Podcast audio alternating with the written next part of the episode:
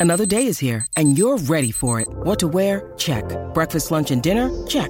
Planning for what's next and how to save for it? That's where Bank of America can help. For your financial to-dos, Bank of America has experts ready to help get you closer to your goals. Get started at one of our local financial centers or 24-7 in our mobile banking app. Find a location near you at bankofamerica.com slash talk to us. What would you like the power to do? Mobile banking requires downloading the app and is only available for select devices. Message and data rates may apply. Bank of America and a member FDIC.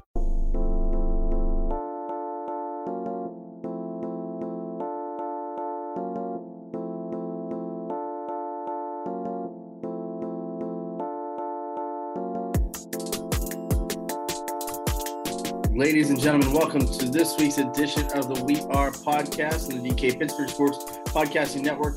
I'm your host, Jared Program, alongside Corey Giger. As always, Corey, it's been a wild off season for Penn State, and it's we're not even a month into the off season just yet.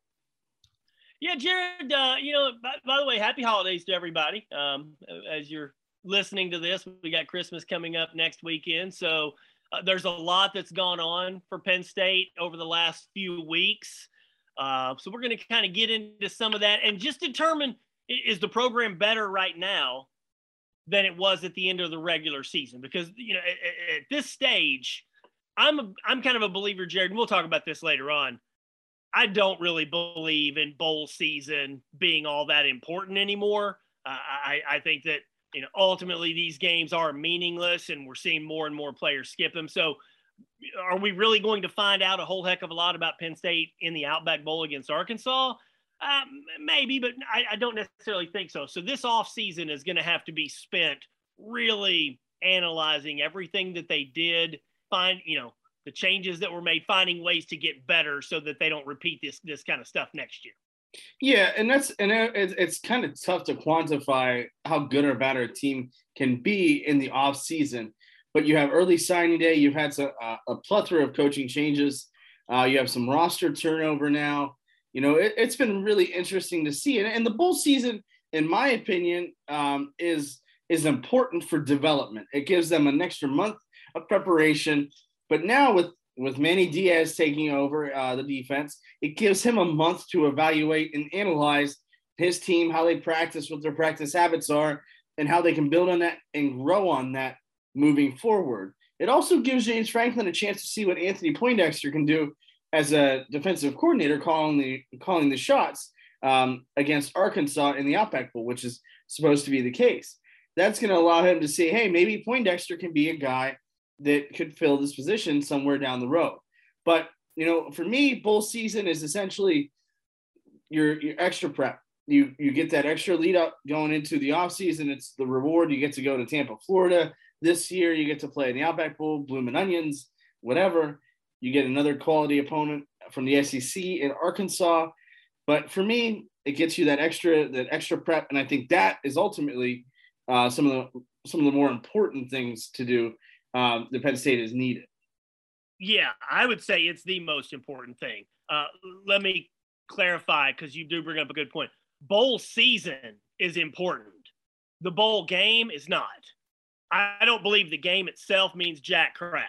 Whether they win by 30 or lose by 30, I don't think the game itself changes a whole heck of a lot about a, about a team the way it always has because there's just so many things to question. Does the other team want to be there? Do your players want to be there? If Penn State wins by 30, sure, they'll say, oh, this is a springboard into next year. If they lose by 20, they'll say, ah, oh, this doesn't really matter. It's all about going to be perspective.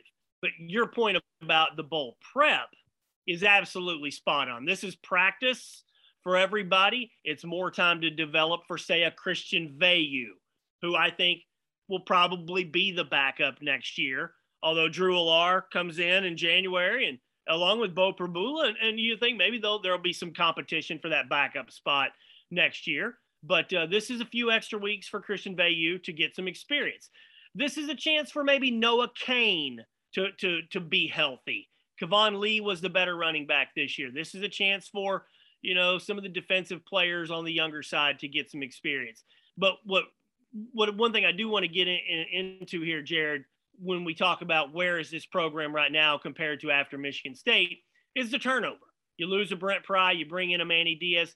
No other coaching turnover, which to me is pretty surprising. I, before we get into Manny Diaz and Brent Pry, that kind of, are, are you surprised that nobody else was let go, or could that still happen after a bowl game, which would be odd timing? Because, and I'm, I'm talking specifically about Phil Trautwein, because we all know the offensive line was an issue. Yeah, I mean it, it's tough to say because there's so many moving parts. We don't know what it's like inside the coaching room. We don't know what it's like whether it's player technique that's taught or whether it's just the fact that those guys aren't good enough to go out there every day and play. Uh, remember, most of these guys are not Trautwein's guys uh, who that he did that he recruited. So I mean, you know, that's not going to be seen here for another year or two. Um, when those guys get on the field, we're still seeing what Matt, uh, what Matt Limegrover brought in. Now, of course, James Franklin and and um, Ricky Rahne had their hands in this offense as well. But you know, it, it's hard to say right now because last year is a toss up. You, I think you kind of we talked about that springboard. Well, they dominated Memphis in the Cotton Bowl and then went 0 and 5 to start the season last year. So sometimes that really just doesn't matter. But you know, going back to last year, Trautwein wasn't able to coach those guys up until about halfway through the year, the way that he probably should have. And you know, were they more serviceable last year? Absolutely. This year, not so much. So I mean, is it a reflection of him? Is it a reflection of the coaches? I mean, or of the players, I should say. Uh, is it this the new offensive scheme? It, it's just there are just a lot of moving pieces. I think they will at least give it another year and see how it goes. Now, if there's no improvement after next year, then by all means cut ties and let's see what we got. But yeah, I asked Mike Yurcich on Friday. Friday was Bowl Media Day. Um, we got a chance to speak with James Franklin, the coordinators, a number of players. Bowl, Bowl Media Day is always pretty cool because just to kind of give people some insight here into the way things work for a college football program, we don't get to talk to a lot of these people very many times a year. We get James Franklin every week, a couple times actually, three times really, Tuesdays, Wednesdays, Saturday. You get the coordinators about three times a year.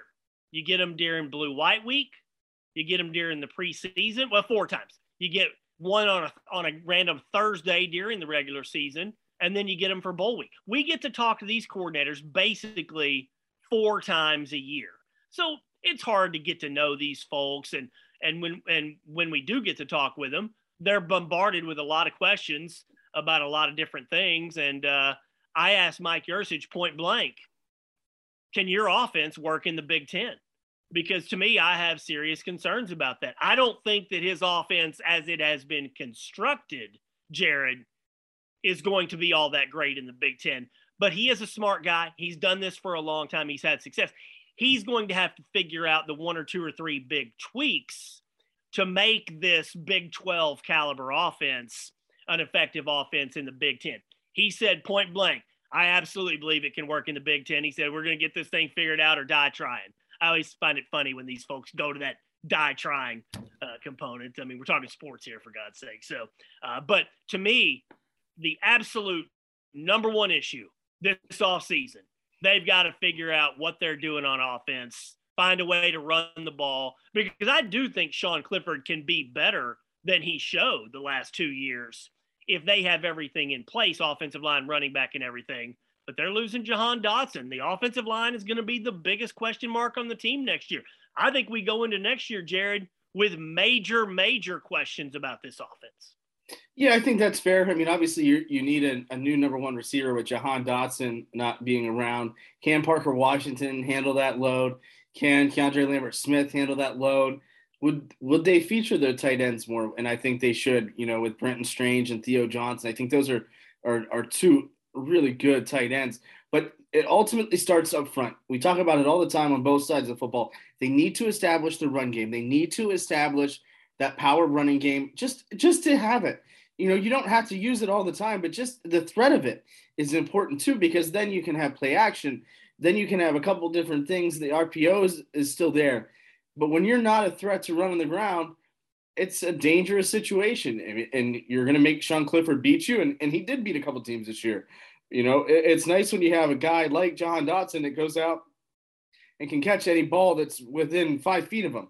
uh, if not more. So I mean, that's not going to be an option for the Nittany Lions next year, and I, I'm a, I'm very interested to see how they replace Sean or not Sean Clifford, but how they replace Jahan Dotson, um, and and who's going to step up in his absence. Yeah, and Parker Washington will have that opportunity. Could there be? Look, it's hard. It's hard to talk about things that you're going to do during the off season anymore without considering the transfer portal. Could there be some receiver out there in the portal? You know, are we? Is it a certain that Parker Washington will be the number one guy? The portal is just such an unknown. You just never know how things are going to be approached going forward. But clearly, the offense is going to be an issue. And then the defense. Let, let's talk about Manny Diaz here to end this first segment.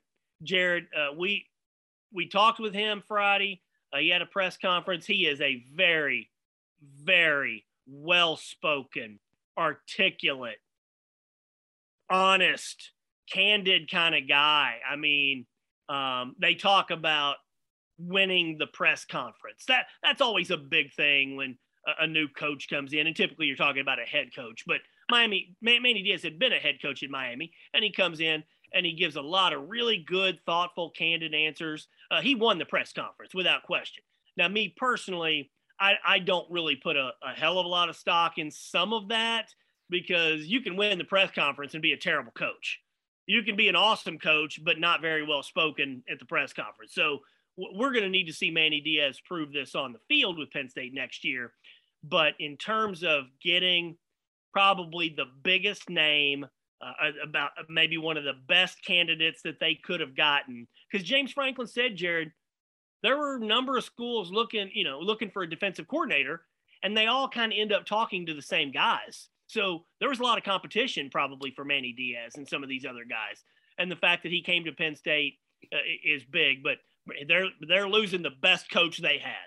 They're losing the best coach they had in Brent Pry. So hopefully Manny Diaz can uh, uh, can be good. But hey, look, man, you're losing Jaquan Brisker. You're losing Brandon Smith, who declares early for the draft, which was really interesting because, quite frankly, Jared, I thought Brandon Smith has been an average linebacker in the in, in, at Penn State for three, an average linebacker. But he's projected to go like late second, early third round. That blows me away. He could end up getting drafted higher than some of these guys like a NaVorro Bowman or a Paul Posluszny. And again, he's he's been average in his career. So Manny Diaz is going to come in. He's going to lose Arnold Ebiketie. They're going to have to hit the portal hard, probably for the defensive line and the linebacker, and actually all three levels. So, you know, we, we can say Manny Diaz can do this or that or whatever, but it's it's the Jimmies and the Joes more than than the X's and the O's, and, and they're they're to be losing a lot of Jimmies and Joes. Yeah, and that's to be uh, interesting to see how they replace them because they lost a lot up front going into this year, and I thought they replaced them really, really well. Now, of course, you're not always going to find an Ebiketie um, in the portal, but that worked. That marriage worked out really, really well for an, for a year. So it'll be interesting to see. You know, he went out and got Diaz, and I think that's a great hire. Can he perform and can he do what it takes at, at Penn State? I think he will. I think he's going to have a hell of a lot more support at Penn State as defensive coordinator than he ever did at the University of Miami. Yeah. Um, not that that's saying much, just the fact that they talked to him here uh, at Penn State is probably an upgrade um, over what they had at, at Miami. But we're going to talk a lot more about Penn State football here when we come back uh, in the second part of this podcast on the DK Pittsburgh Sports Podcasting Network.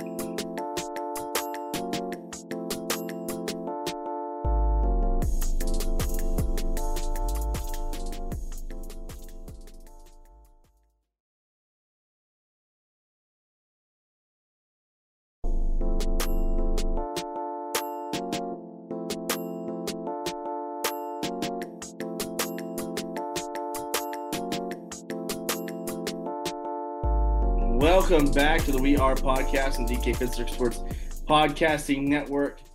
Corey, it's been a wild ride.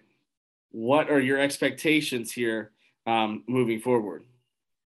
Yeah, the bowl. We're bowl season now. We got the word on Friday that Brandon Smith uh, is going to opt out and declare early for the draft. He's got two years of eligibility left, mm-hmm. but but he is going to declare early for the draft. No bowl game as we're recording this, and I thought maybe we would get another announcement on Saturday. We did not. Uh, so this is going up early Sunday morning. At this stage, I do not expect Jahan Dotson to play in the bowl game. I do not expect Jaquan Brisker to play in the bowl game, and I do not expect Arnold Ebiketie to play in the bowl game. Maybe I'll be wrong on one or all of those. I don't know. It just seems like Jared, this trend in college football now, if you're any kind of draft prospect at all, you're not playing. And Jahan Dotson's a receiver. Can he get through a bowl game without getting hurt? Absolutely. But he's a first round pick. It's a risk. He wasn't available to the media on Friday for Bowl Media Day. Very strange. Jahan Dotson's available for everything. He's one of the best if spokesman on the team. He he and Sean Clifford. Um, and the fact that he wasn't available for Bowl Media Day, that's very peculiar, folks. That just doesn't happen. Jaquan Brisker was not available. Again, great spokesman for the defense. We haven't talked to Arnold Ebiketie a ton this year, but he wasn't available either. You know, I'm reading between the lines there and say it, thinking that rather than having those forcing those guys to answer questions about their futures, um, Penn State, you know, let, let those guys off the hook. And I would expect over the next couple days, we're going to see some announcements. And look, maybe they will play in the bowl game. I'm just saying that Jahan Dotson's a projected first round pick. Jaquan Brisker's a, a, an early second round pick. Ebiketie's a second to third round pick. Those guys, to me, perfect. To be perfectly honest with you, Jared, I do not think that they should play in the bowl game, and, and ultimately, I don't think that they will. Yeah, I mean that's tough, right? I mean the the the best thing that Brisker has going for them, and he is the one that does the hitting. He is the one that goes out and does that. So I mean that is a plus in itself. He's not the one that's going to be hit um, more often than not, and if he is, it's probably not a good situation for the Penn State defense. So it, it's tough because these guys have multi millions of dollars at stake here, life changing money. That you know what? Hey, who's to say that that is the right decision? Because a good performance could boost their stock. But when you're a Jahan Dotson, and then you look at a guy like Kenny Pickett, who's probably going to be the first quarterback taken, it makes sense for them not to play. Now, and I think this is kind of where the college football playoff model impacts this level is those games matter the Outback Bowl, you know, as good as it is as a game, typically, it's not near as what it's worth to play in a college football playoff, um, semifinal, or even championship game. So, I mean, if this was something that, that meant a lot more, uh, I think that, that we'd have, be having a different conversation. Uh, but again, you know, that's not the way the college football model is right now. So, yeah, and if you're not in one of those top tier New Year's Six bowls, yeah, it makes sense for you not to play and not to showcase your skills because really you're kind of doing yourself a disservice if you're not going to go out there and be able to play at 100%. And uh, I have a column up at uh, DK Pittsburgh Sports about this. Um, uh, do bowl games really mean as much anymore? And I'm sad to say that they don't because I have loved bowl games forever. And few programs in this country have touted their success in bowl games as much as Penn State. It was always a major component of what they, you know, bragged about during the Joe Paterno era, Penn State's success in bowl games, because those bowl games, when you don't get to see, you know, lots of teams around the country, those bowl games were your opportunities to go out and prove yourself that you were as good. And especially Penn State, because Penn State fought the anti East Coast bias for so long. The reason Joe didn't win a national title until 82, despite having all the undefeated seasons in 68, 69, 72, is because there was uh, there was a feeling that East Coast football was not as good and that they were overlooked more. So Penn State used its bowl record as a point of, hey, look, we are good. We we are better. Look look what we do in bowls. And so for years and years, decades even, the bowl games historically have meant a tremendous amount to Penn State because that was one thing that the, the, the, program could point to playing as an independent all those years of saying, hey, when we go out and we play equal, you know, equal kind of uh, power programs around the country, we've beaten them for forever. But see, that's all, that's all gone. That's all out the wayside now.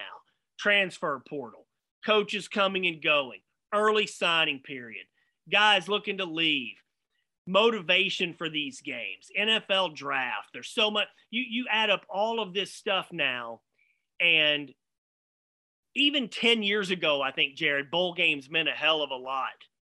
Right now, it is it is taken such a big dive And I, I think if we look 10, 15 years ahead from now, Jared, uh, these bowl games are never going to be meaningless as business entities because they can make a lot of money and there's TV and you know people are still going to want to watch them because there's you know not a whole heck of a lot else in December. But for the players, man, I just I don't see any end to this. There, as of we speak right now, there's 67 players across all bowl games who have opted out. Um, I think in 10 years that number is going to be 150 at least before you get into these bowl games. Yeah, and I think you're absolutely right as far as 10 to 15 years ago that these bowl games mattered. I, I would say even five to 10 years ago yeah. um, that these games mattered more than what they do. And back then, you know, in the 60s, 70s, and 80s, this was your chance to play in front of national in, in front of a national audience. TV has completely changed the game in this regard. Uh, because now, and, and the way that the media is right now, I mean, you can get access to a college football game any hour, any day anywhere you look, whether it's online, whether it's on your TV. There are just so many different avenues to see what's going on in college football, to see these games being played, you know, and good, bad, or indifferent. I mean, I think it's good for the growth of the sport, but but the bowls don't necessarily matter as much as they used to. You know, you you I think that there's a, there are definitely some tiers to these bowl games that you know would depend on players what whether they would play or not. You know, the Outback Bowl, I think it's a middle tier. I think that's a game where, eh, you know what? We don't really need to play in this game to boost our stock. But then you look at a game like, say, maybe the Peach Bowl in a good on a, on a given year, uh, when that's part of the final talk or final uh, the college football playoff talk. I think you you play there um, if you've got something to prove. Rose Bowl, I think that's the granddaddy of all. You think about the games that Chris Godwin had, Juju Smith-Schuster, uh, Sam Darnold uh, when they played Penn State uh, a couple years ago, how they how that boosted their stocks. Um, you know, and then obviously the college football semifinals and the playoffs. I mean, you, the Rose Bowl, the Fiesta Bowl, um, those games, the Sugar Bowl, the Peach Bowl. I think those are the games that you really you you don't say no to. Um, but any other game below that in that next little middle tier, like the capital, like any of the Capital One bowls, but you know the Citrus Bowl, and you know games like that it's it's just hard to say yes to when there's really not much at stake. Well, if you are going into the draft and you feel pretty confident about what you've put on film already, you feel confident that you're going to put up really good numbers at your pro day and be a, a combine warrior, those kinds of things. Again, let me get back to Brandon Smith. I'm not going to pick on Brandon Smith here, but he came to Penn State as a five star guy because he had all the great athletic ability and skills and all, and he's played a lot of football. he's, he's been a, a, big time a key, key contributor for three years. But does any Penn State fan consider Brandon Smith a standout college linebacker? He was third team All Big Ten this year, and and and that was from the uh, coaches. The media voted him honorable mention. He's projected to go at the end of the second round. And so, because Brandon Smith is, uh, he's going to go to the combine and he's probably going to put up tremendous numbers, just like a lot of Penn State guys do. But again, this isn't just about Penn State. This is about basically these are these have become meaningless games. And I hate to say that, I really do, because they're not meaningless for guys like Christian Veilleux. They're not meaningless for guys like Parker Washington or maybe even a Noah Cain or a Keyvone Lee, because those guys do have a lot at stake. They, they want to get through these, finish on a strong note, finish healthy. And again, for Noah Cain, come back and maybe have a good, healthy game where after he's been banged up this year.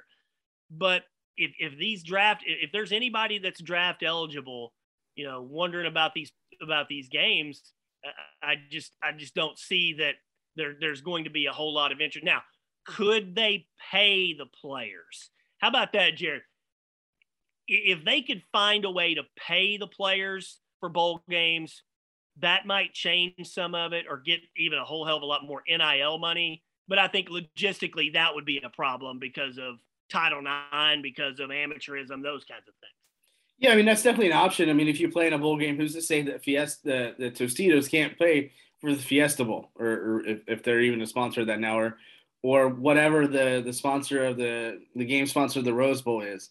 You know what what happens when Citibank or who or Northwest Financial, you know, ends up giving them, hey, here's here's a couple thousand dollars if you play in this game.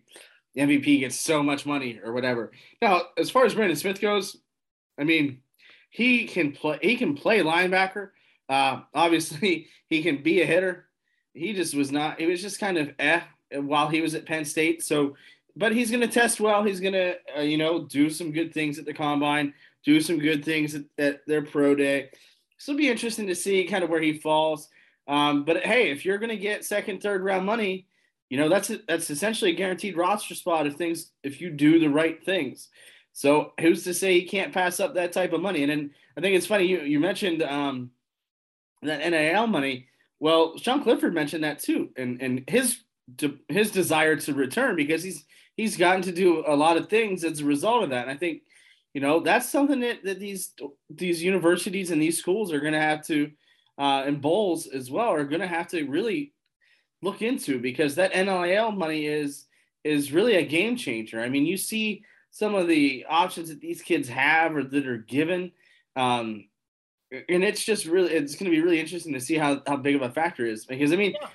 You go to these bowl games and you get these swag bags. You get a PS5 or PS4, or you get watches or gift cards or whatever. Well, you're gonna have to up the ante now to get these guys to play in the game. Because think about it, if I have the chance to play in the Outback Bowl compared to you know, going and training in the NFL draft, what what is going to make me play in that bowl? I mean, we can talk about loyalty and team all that we want, but everybody knows it's a business decision. There are millions of dollars at stake for these kids. So, what are these bowl games? What are these universities going to do to up the ante and make these games, you know, make them want to play? I'm glad you mentioned uh, Sean Clifford and the NIL. Um, he was he was honest and forthcoming about that. Uh, we again we were on Friday with these guys, and um, I actually was the one that asked Sean about the NIL money if that was a factor in him coming back, and he said yes, it, it sure was because I don't think Sean Clifford is going to be a guy that's going to make a million dollars like Bryce Young did or Quinn Ewers or whatever, but you know as a fourth year starting quarterback, um, he should. Is it is it feasible to think that Sean Clifford can make a hundred grand next year? I, I think that's that's probably a pretty reasonable number for somebody that is out there and really looking for opportunities and things like that. Maybe maybe you maybe you can make a lot more than that. So, but I appreciate Sean actually saying that. Yeah, that's a factor because if he goes pro and doesn't make it into a camp, he's not getting paid at all next year. So I think that is that's one thing. But and one thing I did want to mention, Jared, because just to clarify this from earlier, because uh, uh, I'd mentioned about Brandon Smith and where he could get drafted. Brandon Smith right now is listed uh, in terms. This is from NFL Mock Draft Database. Uh, he is listed as the. Uh, well, I'm trying, trying to pull this up here as we speak. I think he's like the 30, no, the, the 50 something prospect in the country uh, by NFL Mock Draft Database, and 62nd. He's 62nd, so that'd be right at the end of the second round. Sean Lee was drafted 55th. All right. Great Penn State linebacker. NaVorro Bowman was drafted 91st. NaVorro Bowman is the best linebacker that Penn State has had in the NFL since Jack Ham. If anybody wants to argue it's LaVar Arrington, go look up the numbers. It's not. It wasn't close. NaVorro Bowman was the best linebacker in the NFL for three years. I mean, if he hadn't gotten hurt, NaVorro Bowman was was phenomenal, phenomenal even better at the NFL level than LaVar Arrington. But he was picked 91st. Jared, they got Brandon Smith projected 62nd for goodness sake. So, you know, I just kind of wanted to close that part up with just by pointing out that, hey, sometimes you, no matter what you look like in college, if they think you've got the skill set, they're going to give you a shot in the pros. Yeah, right. I mean, he's got the athleticism. You know, he's a big hit kind of guy. I've, I've heard. I mean, being on the sidelines a couple times and hearing some of the, the, the blows that he that he deals out, and and he can hit. He can hit. What did it sound hard. like when he was? What did it sound like when he was missing those tackles? Oh, it just sounded like the wind blowing. He missed a lot of tackles, man. He he. You know how you know Micah Par- Micah Parsons has basically never missed a tackle. I mean, really, I I don't. Jared, do you ever recall Micah missing a tackle in in, high in college? No, and I don't think he's missing very many at the end in the NFL either. No, I don't think he's and and Brandon Smith is kind of the opposite guy.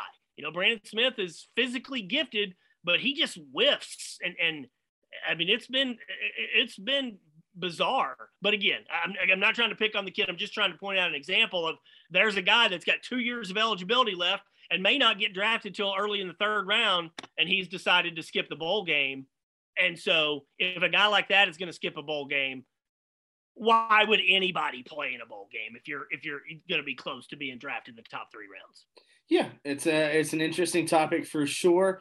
But like the wind when Brandon Smith misses, and like many on the Steelers defense when they miss tackles as well, we're going to let the wind blow us right into the third and final segment of the We Are podcast of the DK Pittsburgh Sports Podcasting Network.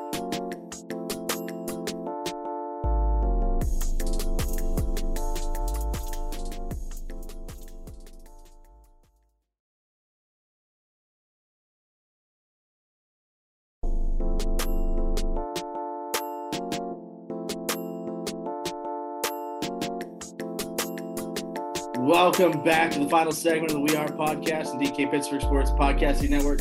Corey, we are less than a week away from one of the biggest holidays in the world, that is Christmas. So let's get in holiday spirit here. Number one, before we get to important stuff, favorite Christmas movie? My favorite Christmas movie is Die Hard. No, it's not. Uh, but I do I do consider Die Hard a Christmas movie. Jared, you consider Die Hard a Christmas movie? I do. Yeah. Hey, it's it's set on Christmas Christmas Eve at the Nakatomi Plaza. So my favorite Christmas movie is a movie called The Family Man uh, with Nicolas Cage and Téa Leoni. He is a rich Wall Street guy, but he's single and he thinks he's got everything in the world. And then he get a gets a glimpse of what family life would be like married to Téa Leoni, and he's got two kids. And I'm a big believer, Jared, that uh, you kind of complete your life whenever you find your soulmate out there and, and you get to go down that path. So, uh, and it's set around Christmas. So I, going to go, it's very cheesy, but for years and years and years, and I don't do it anymore. I used to watch The Family Man every Christmas Eve. Uh, I think that's a fantastic Christmas movie. No, I like that. I like that a lot. Um, we had a conversation on my other podcast with Alex Stumpf, uh, Pirates podcast to be named later. He didn't think that Elf was a Christmas movie. What? What? What's he talking about? He says at the beginning of the movie. I gotta hear this. In the end of the movie, those are Christmas. But in between the mo- in between those pieces, it's not Christmas. I think he is losing his mind. The lockout's really getting to him. But hey, you know what? That's the worst damn take on anything I think I've ever heard. That's probably so offensive to you because I know you love Elf, but what in the world is Alex talking about? Yeah, I I wish I knew. Maybe we'll have him on in the new year to to to, to talk about his takes. Um, but okay, so if you're if you're James Franklin and you're hanging out with Santa Claus, and what are you asking for for Christmas? A strong offensive line. I mean, we'll cut right to it. I think if this year's team had a strong offensive line. And I'm talking about good run blocking, good pass blocking, just what it what it could have done. Uh, they went seven and five. Uh, I mean, if they would have been a bigger threat to, they almost beat Michigan anyway. They almost beat Ohio State anyway. If this team, if this were your traditional Penn State team that has a strong running game, and what that could have done in the passing game, opening things up for Sean Clifford when you've got a sensational Jahan Dotson. Is it feasible to think that this could have been a playoff team with a really strong offensive line? And so uh, it, it, I think that is, if they don't fix it, Jared, I can see seven and five next year. If they don't, if they don't get their offensive, so to me, that has got to be what James Franklin is wishing for. Yeah, I mean you have to you have to get better up front. I mean that's that's the biggest thing. You have to have a running game. So if I'm James Franklin, I'm hanging out with Santa. My my wish is a piggyback off yours. I want a running game again. Back when they were really good in, in, in the 2016 season, they had a two-headed monster: Saquon Barkley, Miles Sanders. Barkley, one of the greatest college athletes of all time. Miles Sanders, very good in his own right. Bring me back the running game to open up the pass game and that is why what I think that the James Franklin should be asking for for this Christmas. But what what else would you ask Santa for if you were James Franklin? Obviously, he doesn't need any money, but he just got paid. So, what else would you ask for? Yeah, this this will be obvious as well. You want your young quarterback Drew Allar to come in, and you want him to learn and develop. That's obvious, but you want him to accept whatever the role is next year.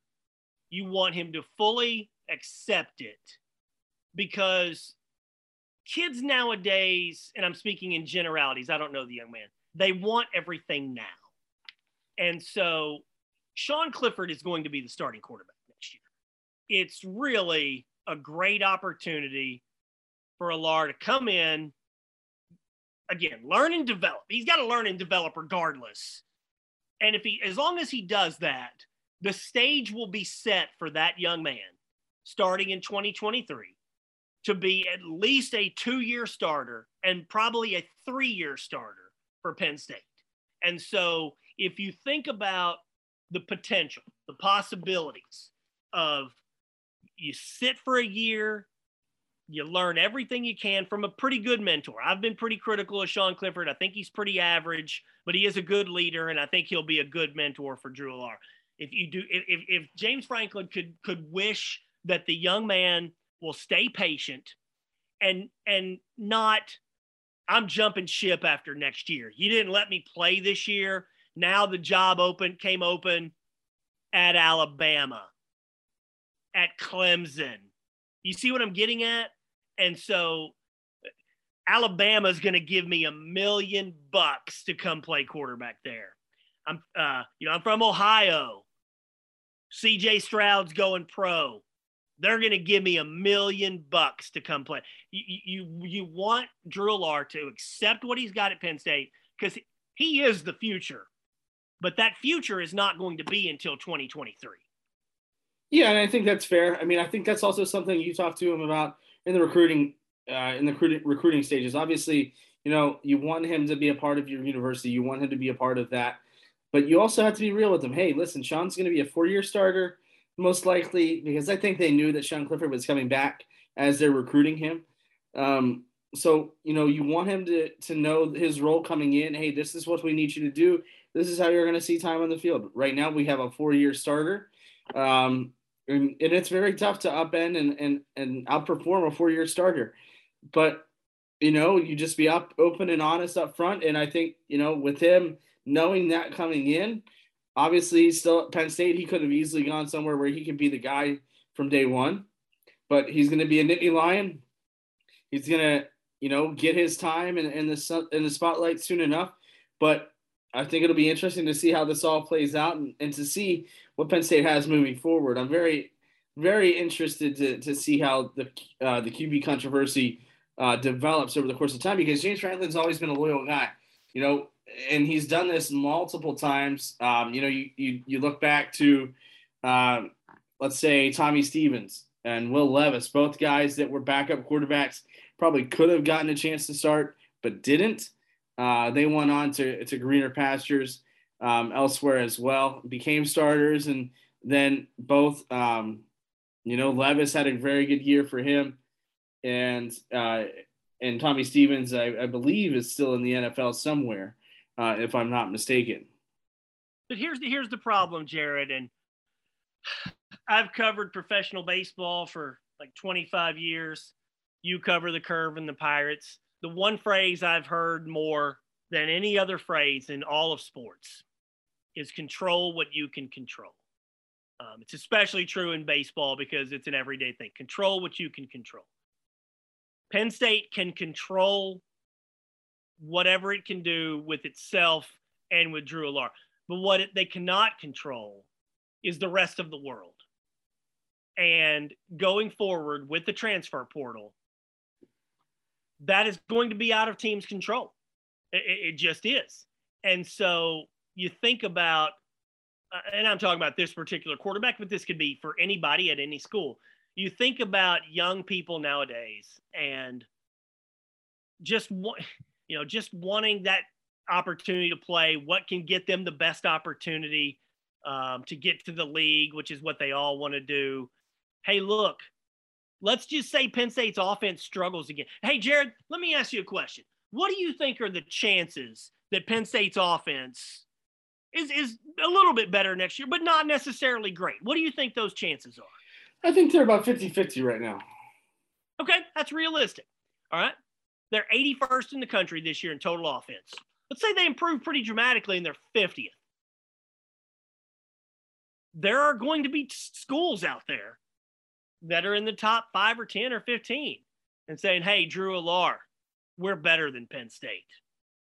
We can get you the this notion that this kid's just going to be here for three or four years and then go to the NFL and be a superstar is awesome and, and it's wishful thinking. But the point I'm trying to make is Penn State can't control that. When you talk about control what you can control, Penn State is not going to be able to control whatever opportunity somebody else might have. And that's where, again, Clifford's going to be the starter. If the kid has to sit all next year, even if he knows he's going to take over in 20, what if what if the offense really struggles? What if he loses faith in Mike Yurcich? I mean, I'm, i know I'm playing the glass is half half empty kind of thing here, but this is what college sports need to be thinking about. College coaches need to be thinking about with the transfer portal because you can make plans all you want and, and you're still talking about the whims of 18 19 20 year old kids and other people tampering or, or whatever the lack of lack of a better word Dabo Swinney called it tampering there are going to be opportunities for these kids right i mean that's the kind of nature of the beast of the transfer portal so it'll be interesting to see what happens um, and there's not going to be a lot of tape on him i would imagine we'll see him in the spring but again it, it'll be interesting to see how this all plays out moving forward. But that's going to be it for us this year. We're going to come back here with the We Are podcast in the new year. We wish you the happiest of holidays, and we will see you next year. For Corey Giger, I'm Jared Prugar. Thank you, as always, for listening to the We Are podcast on the DK Pittsburgh Sports Podcasting Network.